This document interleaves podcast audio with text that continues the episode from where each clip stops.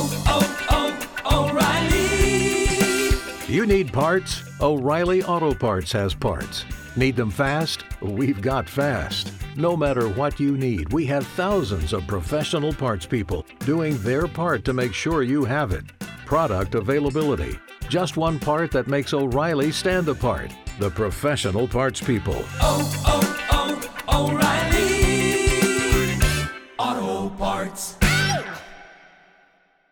A warm end to the work week and still very comfortable humidity today. Temperatures will reach the low 80s, inland stay in the 70s at the beaches. Skies will be partly sunny. Even a little bit warmer tomorrow. We soar into the 80s pretty much area wide. Southerly to southwesterly wind means an offshore wind for the beaches, so even the beaches will be warm, sending temperatures in the 80s. So the last day of spring break for Duval County students, but the first day of spring break for St. Johns County students. You might want to go to the beach tomorrow. Keep the sunscreen handy. Strong cold front rolls across the area, though, tomorrow night. The rainfall doesn't look to be great. A few showers, but the northerly winds will mean completely different weather uh, temperature uh, pattern changes as we head into your weekend here. Um, this is the same cold front that uh, came from the big storm over the middle part of the country. I'm sure you've heard about over the last day or two. Bombogenesis is the fancy term being thrown around out there. Folks, this is nothing new.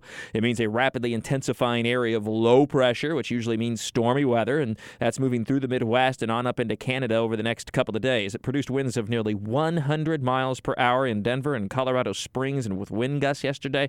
Uh, quite the storm, heavy snow, blizzard conditions. Well, even though the main low pressure area is moving away north of Jacksonville up into Canada, it will drag that cold front across our area Friday night. And then over the weekend, temperatures some 20 plus degrees cooler than what we're going to experience over the next couple of afternoons.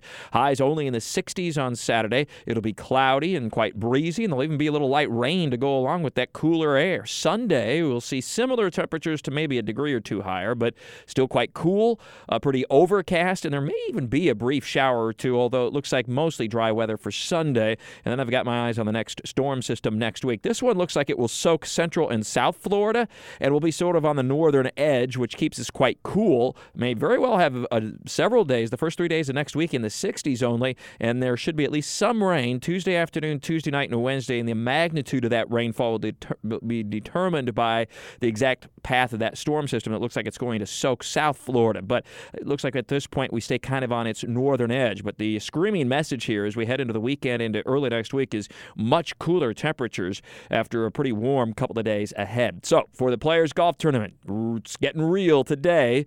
Uh, tournament play begins. Looking at temperatures in the uh, 60s in the morning, in the 70s to close to 80 degrees in the afternoon. So it's a pretty warm day. Winds out of the south to southeast at about 10 to 15 miles per hour will become east southeast late in the afternoon with the sea breeze at about 15 miles per hour.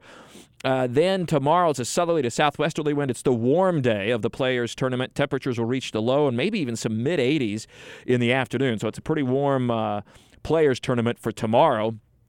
And then it's much, much different story over the weekend as it turns much, much cooler. Winds out of the northeast, temperatures only in the 60s. Parkas, jackets, coats for the weekend, I'm afraid. No surprise, it's March, and this is what you're going to get. It will, however, challenge the golfers a little bit more. It will be a wind in the golfer's face on number 17 on Saturday, which is much different than the wind today and tomorrow uh, which will be out of a more southerly direction, and then a crosswind on Sunday that at times will be quite gusty. And again, those temperatures only in the 60s. There'll be at least some light rain, especially on Saturday, but I don't believe it'll be enough rain to halt play.